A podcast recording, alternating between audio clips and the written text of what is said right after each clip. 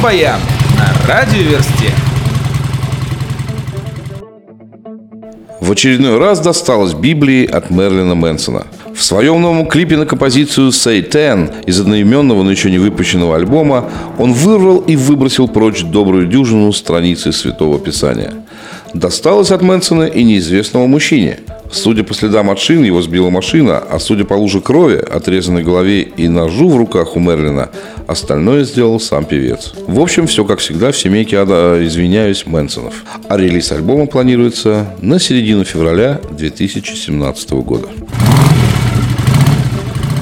Скором времени российские поклонники панк-рока в исполнении гип-попа получат документальную ленту Джима Джармуша о кумире. Об этом говорит трейлер к ней, выпущенный компанией Eon Films. Начало проката фильма в России запланировано на 24 ноября. Как мы уже сообщали в наших рок-баянах, Rolling Stones усиленно работает над созданием нового альбома, в который войдут старые хиты группы в блюзовом исполнении – Недавно роллинги выпустили клип на композицию «Hate to See You Go» в новом звучании. Презентация альбома планируется на начало декабря этого года.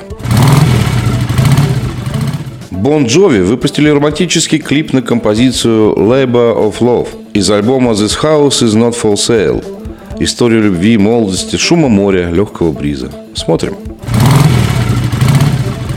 У рок-группы Тайкета в октябре вышел альбом «Рич».